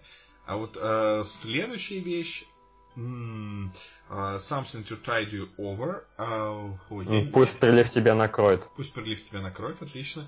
А, это она интересна тем, что она показывает э, актера, которого мы привыкли видеть в чисто комедийных ролях, а в роли, в более жутковатой роли. И эм, там, э, со- собственно, фигурирует э, Уэсли Нилсон, э, который похи- э, ну, сюжет строится вокруг того, что он похищает любовника своей жены. И его страшная мстя заключается в закапывании этого человека по шею песок в приливной зоне. И, собственно, после того, что он делает, э, происходит что-то, что ну, что-то более мистическое, скажем так, э, если без спойлеров. Вот. Э, к- каково. Причем, А, говори, говори. каково видишь что? Чисто коми... актера, которого мы привыкли видеть в чисто комедийных ролях, в роли, по сути, маньяка. Ну вот я сказал, то, что Стивен Кинг это, это второе самое лучшее исполнение в фильме. Лес Нисон это первое самое лучшее исполнение в фильме. То есть, действительно, я просто поверюсь тому, как он здорово использует мимику, как все эти движения делает. И при том, что персонаж все-таки, ну, относительно комедийный, то, что вот у него есть такой бзик на, грубо говоря, технологиях. То есть там на телевидении и прочее, там то, что как он дает жертве посмотреть на какую другую страшную вещь он сделал, и как в итоге он следит за состоянием жертвы из своего дома по телевизору. То есть вот благодаря этому образ прям очень работает. То, что он очень конкретно, очень по целям, и из-за того, что вот мы конкретно видим, как что с чем связано, он не воспринимается как какая-то карикатура. То есть, а даже, ну, то есть, а, как сказать там, ну, то есть, да, это карикатура, но из-за того, что вот она такая конкретными мазками, она очень, очень эффектная получается, ты в нее веришь. И Нильсон своей игрой только помогает. Мгм. А, я так понимаю, что Ди- Дима все еще нет с нами, так что продолжим обсуждать это. Видимо, он не любит Нельси Нильсона. Ну да, он любит, знаешь, одетый пистолет. Такой пуританин. Ой. Ну, вообще-то планировал, что Дима тебя будет прожаривать, а не наоборот. О, нет, как же так? Ну, слушай, ну ему же нужен какой-то вот этот антагонизм, чтобы у него была какая-то основа для прожарки. То есть, типа, надо, знаешь, как в, в рестлинге, они же не просто дерутся а сначала такие, о, там, ты плохой человек, а ты тоже плохой человек. Блин, ну это как такая офигенная история. Потому что, ну, как раз пока Димы нет, расскажу. Ага. О, блин, плохое подключение к сети мне написано, не знаю, мне тебя, бояться или тебя нет. слышно, тебя пока слышно. Да, отлично. О, все, как раз надпись попала. То, что я вот прихожу в магазин комиксов, и он там со своим крышом, они там, сидят, мне нужно было, ну, какое-то время потратить, прежде чем сесть на автобус. И я как бы тоже сидел, и как мне показывают, что вот ты смотрел Джимми Киммел, там появился, ну, Человек-паук в новом костюме. Так. И он показал такой пример. Смотри, вот слышишь, с каким криком кричат вот там люди с экрана, когда вот человек в костюме Человек-паука снимает конус, и это кажется, что это Том Холланд. То есть, ну, собственно, сам Человек-паук. И показал пример, что, по-моему, в первый раз, когда Джон Сина уходил со своего поста, он просил аудиторию вокруг себя, то, что вот, чтобы женщины и дети кричали то, что там, не помню, что молодец Сина, а чтобы мужики кричением Вау. Сина, ты отстой. И вот сначала кричали женщины, и вот только кричали женщины и дети, полностью идентично тому, как кричали на реакцию на Человека-паука. Так, видите меня в курс дела. Я выпал. Ну, ты понимаешь, что как бы и а, пока ты тут э, отсутствовал, тут э, в, наш подкаст прокрался. О нет, ты гроулишь, ты рокер, нет! Я не знаю, я, я попытался изобразить вот как обычно ам, делают такую вставку с Джоном Синой, но в таком плохом пережатом качестве. Это прозвучало как гроулинг. Окей, гроулинг это такое тоже очень... Не, не всегда однозначное качество. Ну, в общем, Ну, в общем, суть в том, что вот то, как да, то, как женщины реагировали на костюм Человека-паука в недавнем Джимми Киммела, там кричали чисто женщины. Прям по звуку можно определить, если сравнить с другими примерами, когда кричат только женщины. Нет, И вот в давайте этом была опять сориентируйте. Как вы пришли к этому? А я не помню. Меня не было Ну давай, чтобы вернуться на основ... Меня три минуты Тебя достаточно долго. да, тебя было достаточно Да, долго это не было. достаточно долго. Ну, в общем, мы похвалили Лесли Ни- Нильсона, то, что он очень... Так, Блин. как тебе Лесли Нильсон, третья короткометражки? Типа вот самая такая, одна из самых крутых, ну классный он там. Я прям удивлен, он, он очень здоровский, у него интересная амплуа. М, Самая задумка с э, закапыванием, она довольно абсурдная, мне показалась. И мне еще показалось то, что концовку этого сегмента слили. Она безо... до безобразия ленивая. Могли бы что-нибудь поинтереснее сделать. Но Ильсон тащит. Ну да. Я, я так скажу, что Да, и при том, что это... тем, что на самом... Говори, говори. Ладно, ладно. Ну я быстро, то что как бы то, что перед концовкой, оно прям очень ленивое, то есть прям они такие думали, так, а чем бы закончить? Ну ладно, давайте это, как бы, ну да, мы же делали похожую вещь в первой короткометражке. Да. Не, ну серьезно. Но зато по самый конец, когда вот мы видим, ну, грубо говоря, скачущегося Нильсона, это офигенно. Прям и завораживает, и смешно, и страшно, прям все по максимуму. Это прям отлично. Ну да. Но, опять же, пока без спойлеров, поэтому давайте перейдем к следующей короткометражке. Ну, мы потом еще и спойлерить будем? Ну, э, когда мы будем подводить итоги, я думаю, можно чуть-чуть спойлернуть. Но, слушайте, э, уважаемые слушатели, в принципе, это не тот фильм, где вот э, все строится на супер непредсказуемых ходах и так далее. То есть, в принципе, даже если мы что-то заспойлерим, тут, скорее всего, о том, как оно, а не том, что оно. Потому что, ну, вряд ли вы не угадаете какие-то повороты в хоть одной короткометражке. В принципе, все будет довольно предсказуемо. Это главный спойлер. Вот. И следующая короткометражка называется The Crate, то есть ящик. И она рассказывает о том, как э, э, профессор из колледжа находит определенный ящик, э, который содержит, э, ну, в общем, некое подобие тасманского дьявола. Причем я очень сильно удивился, то что один из самых ранних выпусков Equals 3 с Рэем Джонсоном, там типа была шутка про то, как женщина говорит волосатые яйца. Типа это... Мне я уже не понял, интересно, что как это ты это свяжешь, мне уже очень интересно. Да, это, это был новостной репортаж, и там говорят, что типа в честь вот Гарри Боуза, то есть, ну, волосатые яйца. А. И изображение, которое они подкладывали под этого Гарри Боуза, это вот э, то, что в этом ящике. А, Я прям очень удивился, ведь это лицо. удивительно, что у тебя эта картинка отложилась на годы вот так вот в памяти. Да, ну, не Вывод. знаю, видимо, я не всегда смотрел этот выпуск. Интересно, интересно. Ам, так, ну, бррр, и этот, э, эта короткометражка, она уже немножко старается, в отличие от других, копнуть чуть глубже и а, э, не просто напугать страшным монстром, поедающим людей, но и привести это все к некой такой семейной, условно говоря, драме. Ам, вот, и как, по вашему мнению, вышло, не вышло? О, она довольно, кстати, у нее какая-то довольно специфичная структура. Я сначала долго не мог, ну как долго, недолго, но не мог понять, в общем, там как бы идет две сюжетные ветки, и я не мог понять, как они соотносятся друг с другом толком. О, типа, ш- что, вот с одной стороны ветка о том, как этого тас- тасманского дьявола как бы, условно говоря, выпустили наружу, а вторая про то, как мужика пилит жена и как он ее хочет грохнуть. И типа такой пытаешься связать эти две штуки, и получается довольно с трудом. Но то, как э, эти линии потом сходятся воедино, это довольно забавно вышло. Вот. Да. И причем самое прикольное, то, что в конце, то, что и так связывает, и ты можешь сначала пойматься на банку, почему он так связано, а потом ты понимаешь, что, блин, вот она сила дружбы. То, что человек поверил другому человеку, и вот он так все удачно сложил, и в итоге они, по сути, друг другу помогли благодаря тому, что вот нашли вот это чудовище в коробке. Это прям, не знаю, очень добрый посыл. Несмотря на то, что ну, это довольно жутко и морально неустойчиво. И победили настоящее чудовище, эту пилищую жену. Ну да, можно и так.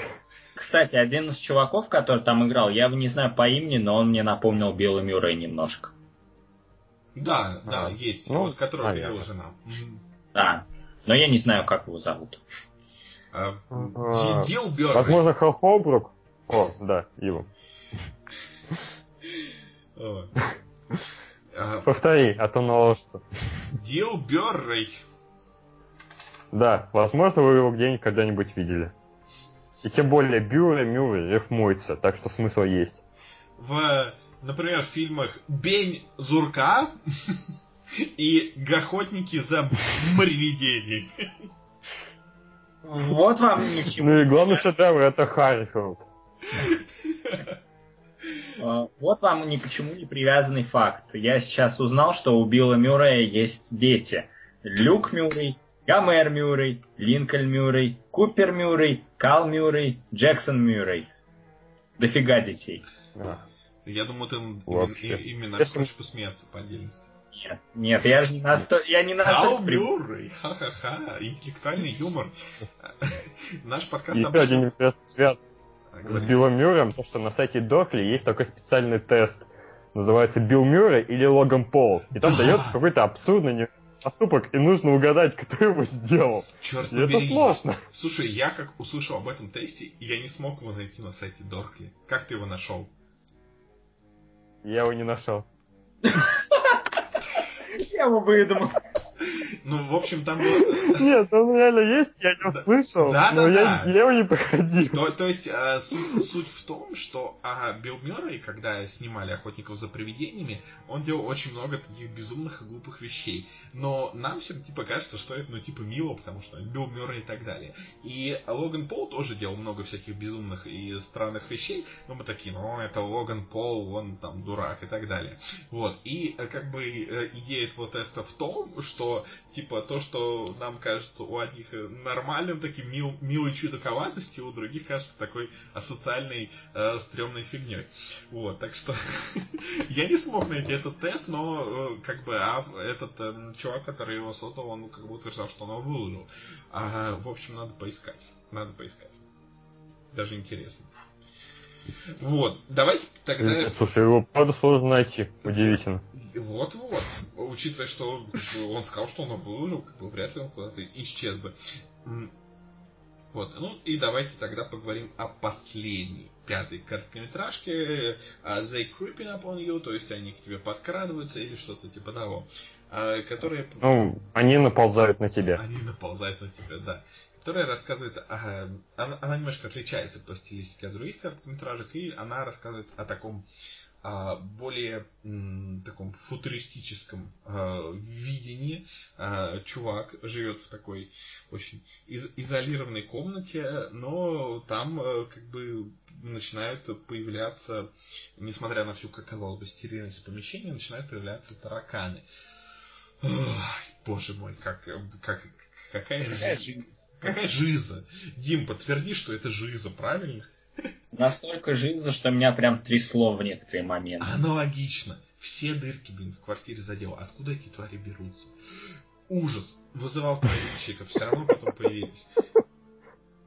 Скажем так, там, конечно, идея в другом. Там идея в том, что проводится параллель то, что он, ам, как бы, этот человек является таким, как бы, бизнесменом, магнатом, и а, он, как бы, идет аналоги, что вот есть вот тараканы, которых надо безжалостно давить, и есть, как бы, вот э, люди э, в, в его бизнесе, которых надо аналогичным образом безжалостно давить. Но, но черт побери, этот, этот короткометражка, она триггера, триггерила именно часть тараканов, потому что нам с Димой довелось жить в помещениях, в которых, э, к сожалению, есть некоторая проблема с насекомыми. И она довольно сложно решаемая. И вот то, что там говорили, насколько э, это все проблематично, это все настолько бьет по струнам души. А потом ты говоришь, что фильм типа не страшный. Страшный. Ну, ну, слушай, фильм, фильм, понимаешь, если фильм был оторван от реальности, он был бы в этом отношении не страшный, но и именно вот этот вот аспект. Знаешь, жизнь страшная. Когда ты приходишь в ванну, а там таракан. Вот это страшно. Или у тебя там, у тебя там где-то там говорил, они под натяжными потолками, по-моему, да? А, над ними. Над. Они еще и стали. О боже, о боже. Я, я в том году впервые узнал, что тараканы умеют летать. Это- Да, и, к счастью, я пока еще это, ну, скажем так, те породы, которые живут у меня, пока еще до этого не доходили. Эм, Открой их все. Ну да, то есть, блин, и вот каждый раз их вроде удачно травишь, их пару месяцев нет, а потом откуда-то заползают и они начинают появляться. В общем, такая вот фигня. Но э, короткометражка, во-первых, она интересна двумя вещами. Во-первых, там очень интересный такой ретро-футуризм. Ну, то есть, это не совсем ретро-футуризм, но это ну, что-то вроде этого. И там очень интересно показаны технологии с точки зрения 80-х годов. И, во-вторых, там очень круто сняты сцены с тараканами, потому что, ну, легко выдрессировать собаку, но сложно поставить сцены с тараканами. И смотрится все это очень-очень круто. А, то есть э, то, что заражение вот этого помещения, где находится человек, становится все страшнее и страшнее, все это приводит к определенному финалу, опять же, без спойлеров.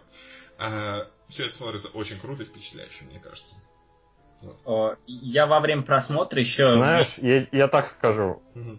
То, что собаку вытрессовать все-таки сложно, просто тараканов еще сложнее. Да, представь, что столько же собак, сколько тараканов. А, да. Я, Просто вот... для меня точно сущная тема. У меня собака выполняет только команду гулять. Есть еще одна сидеть, которая более-менее. И то каждый раз проблема. Все остальные он уже все прям ну, слушай, у меня таракан даже команду гулять не выполняет, так что нормально. Дим, что ты хотел сказать? Я, я уже думал, меня там отрубил от интернета или еще Не-не-не, просто перебиваем друг друга. А, как, короче, и меня во время просмотра не покидала мысль, типа, если тараканы не такие неистребимые, если от них реально сложно избавиться, а они задействовали же во время съемок ну, настоящих тараканов, то что они делали потом с этим помещением, где съемки происходили? Просто сожгли, наверное. Сожгли. Передали ну, смотри, как бы... Да. Ну, насколько я понимаю, то есть вряд ли это было настоящее помещение, скорее всего, это был декорации, построенные в павильоне. То есть декорацию можно просто разобрать, и все, нет помещения. Павильон сожгли нафиг. Ну, недавно же был вирусный ролик, где как бы а, был дом, где было очень много тараканов, и в итоге из-за этого его пришлось сжечь. Но вы мне вот что поясните. Вот в том факте, что мебель передали в армию спасения, они передали как дар, или вот чтобы они спасли эту мебель, что они с ней делали? Ты задаешь вопросы, на которых у нас нет ответа. Да, у нас как бы нету инсайта работы Джорджа Мэмэра Стивеном Кингом. Ну, будем надеяться, что тараканов тоже передали в армию спасения, и они успешно... Ну, вообще-то да, передали вместе с тараканами. Ну, да, а тараканы довольно калорийны, так что... Надо узнать, чем занимается а. армия спасения. Спасает. Международная христианская организация, которая организовывает помощь нуждающимся. То есть они что, эти, эту мебель сплавили сиротам, что ли, или что? Не, ну слушай. Ну, наша все это суровая жизнь, они к такому привыкнут нормально. Ну, и справедливости ради, как бы есть же все-таки э, тараканы, ну, то есть э, чисто такие декоративные, условно говоря, их разновидности. А, то есть они же почему считаются такими вот, ну, негативными вредителями? Потому что не лазят где попало. А если они выращены в, ну, в этих в искусственных условиях, да, то есть они же абсолютно чистые, стерильные, абсолютно нормальные, адекватные насекомые. А, я, я, по-моему, уже это рассказывал, но я как-то был на выставке насекомых. И там а, человек, который вел выставку, он показывал ну, различных насекомых, включая тараканов, включая самых быстрых тараканов, а, которые ну, какие-то рекордно шустрые. И вот он взял этого таракана подержать в руку, и этот таракан, он как бы забежал ему под одежду, потому что он был очень быстрый. А, вот, и человек как бы проявил профессионализм, и всю следующую а, часть экскурсии вот этой, по вот этой выставке он вел с тараканом, который бегал у него под одеждой. Так что, ну, я не знаю, мне кажется, когда... Да. А потом выяснилось, что по ночам переодевается в таракана. Это уже сюжет для еще одной байки. Ой. По-моему, абсолютно прекрасно, да. Uh, ну, uh, я думаю, что можно в принципе, в принципе, я думаю, что в принципе можно подытожить, потому что это была последняя uh, короткометражка, если не считать вот эту общую короткометражку, которая все объединяла про то, что у мальчика есть вот этот вот журнал комиксов, Крип-шоу, и в конце заканчивается все тем, что он заказывает определенные товары из этого журнала комиксов и использует это по назначению, а, если без спойлеров. Как вам в целом этот э, фильм? Неплохой. Вот. Ну, раскрой тему. Да, да. Не, ну, ну, мне казалось, мы просто раскрыли тему по большей части э, во время обсуждения самих этих сегментов. Ну да, Но он... подытожим. Он раз... Так, ладно, давайте определимся, кто очередности. Да, давайте классика, давай. Никит, ты нас очень удивил, а, то, что не любишь хоррор, ты поставил очень высокую оценку этому фильму. Интересно, почему? Да, я, я поставил 10 10, потому что, ну, потому что это фильм, которому вот есть 5 короткометражек, и они все хорошие, они все работают, и большая часть из них даже отличные, то есть как про Стивена Кинга, про Лесли Нильсона, про чудовища в ящике. То есть это реально отличные вещи. Они разнообразные, они развлекательные, они жуткие. И то есть это прям отлично такой миг, потому что я вот долго, совсем недавно у меня был такой экскурс, я смотрел старые диснеевские мультфильмы 40-х, когда они делали вот эти, блин, ну по-английски это package films, а у нас как, я не знаю, ну просто вот сборник короткометражек. И есть большая разница между тем, что изначально замышлялось как вот компиляция, и то, что реально вот просто сборник короткометражек, которые нафигачили в один фильм. И то, что я посмотрел диснеевские вещи, вот видно, что просто вот, ну вот было сложное время, вот так нафигачили. А здесь это реально продуманный, отличный план. И это меня просто поразило. Это просто абсолютно мастерская работа. Я, в принципе, мало что могу сказать против нее. Потому что люди, что хотели сделать, они этого добились. И, ну, просто я могу только преклониться. Угу. Дим? Э, я преклоняться не буду, так согнусь немножко, может. Ну, мне кажется, фильм довольно неравномерный по качеству. То есть первое, э, вот если сейчас так резюмировать прямо одним предложением, там каждый из сегментов. Первая история мне не понравилась. Она очень тупая, очень ленивая, халтурная. Мне нравится твоя прямолинейность. А, вторая, у второй прикольный потенциал, в принципе, и Кинг умница, но сама задумка, ну, такая, средненькая. А, в третьей задумка классная, слили финал. А, четвертая довольно-таки клевая, но по-моему, из всех сегментов она самая длинная. Она прям реально очень много мест. Ну, где-то, по-моему, полчаса. Ну, ну да, ну больше, чем остальное. Как минимум по ощущениям дольше. И из-за этого вот есть такая проблема, что что-то затянуто чутка. А пятая, она мне, даром, что вот она стрёмная такая, в хорошем смысле, она мне понравилась больше всего. Вот особенно вот этот вот образ э, богатея, вот этого чмошника, прям от, отлично исполнен, вот эти все детали. Э, насчет того, что он дико чистоплотный, вот это все очень круто, очень... Ну, пятая больше всего зашла, вот. А в целом фильм довольно неравномерный, но я, пожалуй, даже посмотрю его сиквел. Э, сиквел, говорят, держат, в принципе, планку. Там сценарий тоже Джордж Ромеро участвовал немного, и Стивен Кинг там как рассказом делался. То есть я готов даже глянуть вторую часть. А первый, ну, семерочка. Я так скажу, я когда готовился к подкасту, я сначала по ошибке начал вторую часть смотреть вместо первой, так что... В принципе, там то, то же самое, но я вовремя выключил. Вот. А, а, мне понравилось, наверное, чуть меньше, чем вам, потому что, ну, скажем так, мне понравилась общая идея, и мне понравилось воплощение с технической точки зрения и так далее. Но, как бы сказать, а, этим всем короткометражкам не хватает а, некого, я, конечно, сейчас тупо скажу, но панчлайна. То есть, а, первая короткометражка заканчивается тем, что есть, сейчас немножко спойлеры, да? Сейчас немножко спойлеры, но я постараюсь более абстрактно это писать. Итак, первая короткометражка. А, в чем твист? Есть э, оживший мертвец. Вторая короткометражка. В чем твист? Ни в чем. То, что началось в просто продолжается и потом конец. Третья короткометражка. А, в чем твист? А, так, э, третий. В том же, что в чем и в первом. В том же, в чем и в... Ну да, то есть в том, что есть оживший мертвец. А, четвертая короткометражка. Ну, там просто предсказуемый твист, как бы, ну вот.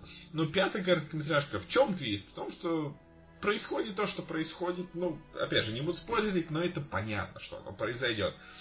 То есть э, все эти вещи, им как бы, на мой взгляд, не хватает какого-то завершения. То есть это как вот шутки, но без э, вещи, над которой ты в конце шутки смеешься. То есть все сделано технически очень круто. Актеры классные. А, сделано все, то есть и визуально, то есть и с точки зрения атмосферы очень здорово. Но в итоге все сводится к такой вот, вот, вот к таким детским пугалкам. Ой, оживший мертвец. О нет. То есть даже те э, сборники, э, ну, ужастиков, которые мы обсуждали э, ранее, которые, на которые повлиял этот фильм, у них всегда какой-то твист есть. У них всегда что-то неожиданное в конце происходит. У них всегда есть что-то, что вот реально, э, если не пугает, то хотя бы как-то завораживает. Тут, э, тут все просто и предсказуемо. То есть я понимаю, что это влиятельный фильм. Также, знаешь, как я понимаю, что «Гражданин Кейн» — это влиятельный фильм, я не, я не смог его досмотреть. Этот я досмотреть смог, но, извиняюсь. А, но я не могу сказать, что я могу из-за этого его высоко оценить, поэтому ну, 4,5 из 10. Где-то так. Ставлю свои 50 копеек. Давай. По поводу твиста. А, что ж ты не упомянул твист э, в самом конце, связанный с общей вот этой вот связующей мини-короткометражкой, про, про то, как допутешествовался этот комикс, который там ветром трепало, и кому он в руки попал в итоге. По- по-моему, чем не твист, как бы. Не, ну это да, это, это, это тут э, поспорить сложно. Ну, как бы я все равно беру в основные короткометражки, а, так что, ну, ну, не знаю. Опять же, вы, дорогие слушатели, видите, как у нас распределились мнения, поэтому вы смело можете попробовать этот фильм. В любом случае он приятный, в любом случае он интересный, и в любом случае он значимый. И даже если он вам понравится меньше, как мне, по крайней мере, вы ознакомитесь с очень влиятельным фильмом а, в истории хорроров. И опять же, ну, не супер-мега страшным, а скорее таким более интересным. Так что это еще одна классная идея, что посмотреть на Хэллоуин. И завершает наш, и наш парад идей того, что можно посмотреть в этот э, праздник, который э, не очень хорошо признается нашим правительством. И всячески идет антагонизм, запретить и так далее. Вот, а, то есть фильм, который посмотрел только Дима. Итак, Дим, что ж ты посмотрел? А, я посмотрел «Возвращение реаниматора», фильм 2003 года, который как бы а, третья часть э, и последняя франшизы «Реаниматор». И на самом деле эта штука берет начало еще из э, начала 20 века, э, когда, собственно, был Говард Филлипс Лавкрафт, э, он писал э, рассказы, и среди прочего у него был, э, была, ну, не одноименная, а что-то вот с схожим названием, в общем, серия рассказов, которые он публиковал в журнале. И ему тогда за каждую часть еще платили невероятный гонорар в 5 долларов за один такой рассказ. Э, и, в общем, э, эта серия рассказов, она повествовала о том, что вот есть ученый Герберт Уэст, и он пытается воскрешать мертвецов с помощью своей новоизобретенной сыворотки. И про то, как он там ищет себе жертв, как он там пытается найти себе ресурс э, из этих мертвецов, э, чтобы было кого воскрешать и на ком ставить эксперимент и так далее. Я помню, что пытался читать эти рассказы, это было единственное, что я у Лавкрафта пытался читать. А, довольно занудное чтиво, честно говоря. А, но после этого, уже в 80-е, эти рассказы взял за основу Стюарт Гордон, который тогда еще был, по-моему, театральным постановщиком. Он отличал, отличился, например, тем, что поставил скандальную пьесу по мотивам сказки «Питер Пен», и ее скандальность заключалась в том, что путешествие в Нетляндию это был большой наркотрип, а Питер Пен он гейм был. И, в общем... Звучит интересно. Э, да, смотреть я это, конечно, не буду. В общем, он решил, что надо экранизировать эту штуку, но вот эта вот все, вся пафосная серьезность, она как-то э, не очень подходит под э, ну, основную тематику, и нужно сделать как повеселее. Сначала они пытались снять полуторачасовой эпизод э, шоу для телевидения, но потом поняли, что если все снимать как вот первоначально задумывалось, то есть там в декорациях начала 20 века и так далее, это все влетит в копеечку, и лучше перенести в настоящее время, лучше сделать по юморнее и лучше сделать, чтобы это был полнометражный фильм. Собственно, полнометражный фильм снял Стюарт Гордон, и он очень культовый сейчас считается. Он реально довольно интересный. Я его даже там несколько раз пересматривал. И он прям его можно в один ряд там с зловещими мертвецами поставить смело, с живой мертв... мер... мертвечной. Вечно. Мертв... Путаю сюда. Мертвечиной. Мертвечиной. А, колхоз, что поделать. А, в общем, а, в один ряд можно поставить. Хороший фильм. А, позже вышел его сиквел. Сиквел мне очень не понравился. Сиквелом занимался чувак по имени Брайан Юзна.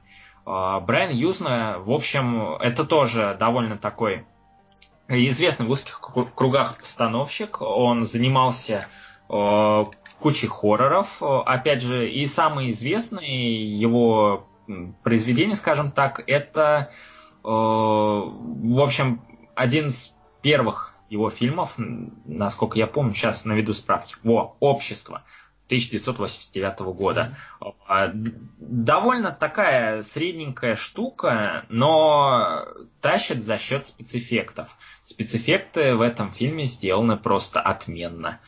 Вот. И после фильма «Общество» он вот решил снять сиквел. Сиквел вышел так себе.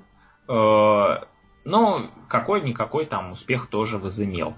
После, так как сиквел был в 89 году снят, а, после этого, короче, все заглохло. До 2003 года. И в 2003 году он же Юзна э, снял э, третью часть «Возвращение реаниматора». И, собственно, это можно сказать, что это прямое продолжение первых двух. А, то есть в главной роли э, Герберта Уэста опять эм, крутой актер Джеффри Компс, которого я больше, по-моему, нигде не видел, но он очень харизматичный. И в этой части его ловят, его сажают в тюрьму, и он там не успокаивается, он опять продолжает свои эксперименты по воскрешению мертвецов, потому что, видимо, жизнь его никак не учит.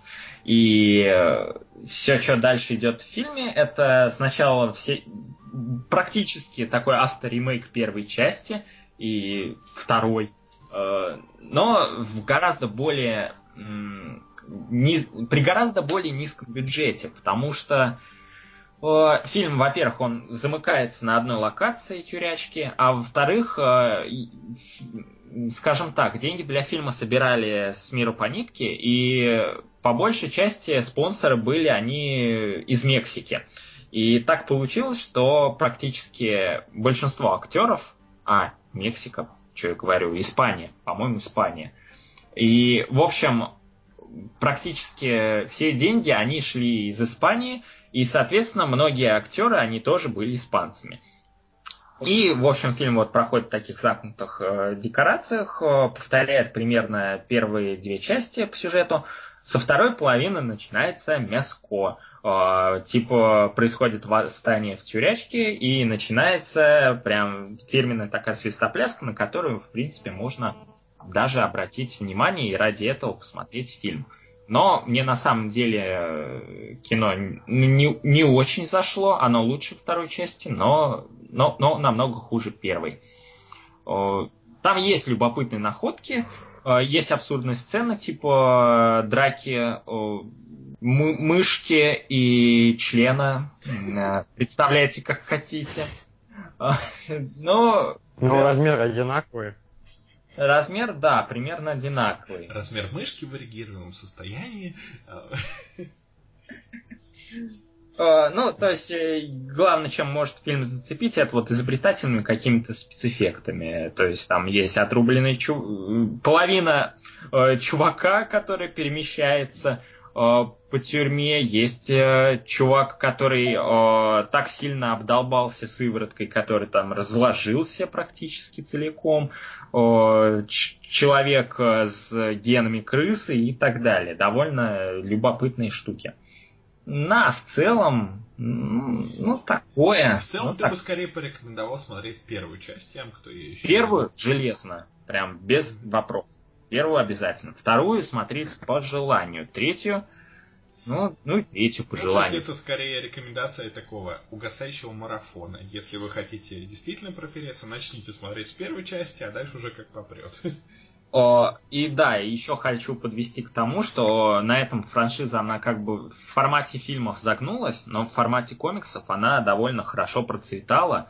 О, Было много серий комиксов о, по фильмам, не по фильмам, о, как угодно. Но самое любопытное, что было, это в 2005 году вышло, вышел четырехвыпусковый, как правильно это сказать? Сойдет. Сайд... А, то есть такой термин, да, сойдет. Сойдет. А, В общем, выпусковая серия э, кроссовер Армии тьмы, ну то есть Злачных мертвецов, и Реаниматора. И то есть э, Эш против Герберта Уэста, по-моему, это довольно клево. Э, То есть э, по сюжету в этом комиксе Эша арестовывают, признают невменяемым и отправляют в психиатрическую клинику, а там лечащий врач это вот т- тот самый Герберт Уэст и который как раз с помощью Некрономикона пытается воскресить мертвых. Довольно любопытная штука. Мгм. Так вот. А, ну, спасибо. Итак, сегодня мы поговорили суммарно о пяти фильмах. А, вы- Хотя обещали о двух. Хотя обещали о двух, ну да. А, так что у вас есть какой-то выбор, если у вас нет идей, а, и если вы не хотите на Хэллоуин просто пересматривать какие-то более банальные вещи. Так что вы можете пересмотреть как, ам, как реаниматора, как э, кошелек из жизни, как э, чудище из равнин Юка, так и посмотреть какой-то из э, э, вот этих двух основных фильмов, которые мы смотрели, либо «Калейдоскоп ужасов», который тоже можно посмотреть в формате марафона, либо «Лепрекон», который тоже можно посмотреть в формате марафона. Так что идей множество. Э, Делитесь в комментариях своими любимыми фильмами ужасов или сериалами ужасов и- или чем угодно. Э, Что вы собираетесь посмотреть на этот э, праздник, потому что, ну, конечно, е- конечно, фильм, уж- фильм ужасов можно смотреть и без повода, но когда есть повод, когда есть атмосферка, то все еще веселей. И спасибо, что... Да, потому что если ты смотришь реально любовь не в Новый год, то ты просто неудачник. А, ну или ты очень большой фанат реальной любви. Так что спасибо, что Ну, прослушали то есть неудачник. этот длинный подкаст. Спасибо, что прослушали этот длинный подкаст. А, даже если вы неудачники, мы вас все равно очень любим. Вот, так что... Потому что мы такие же. Да, эмпатия страшная штука.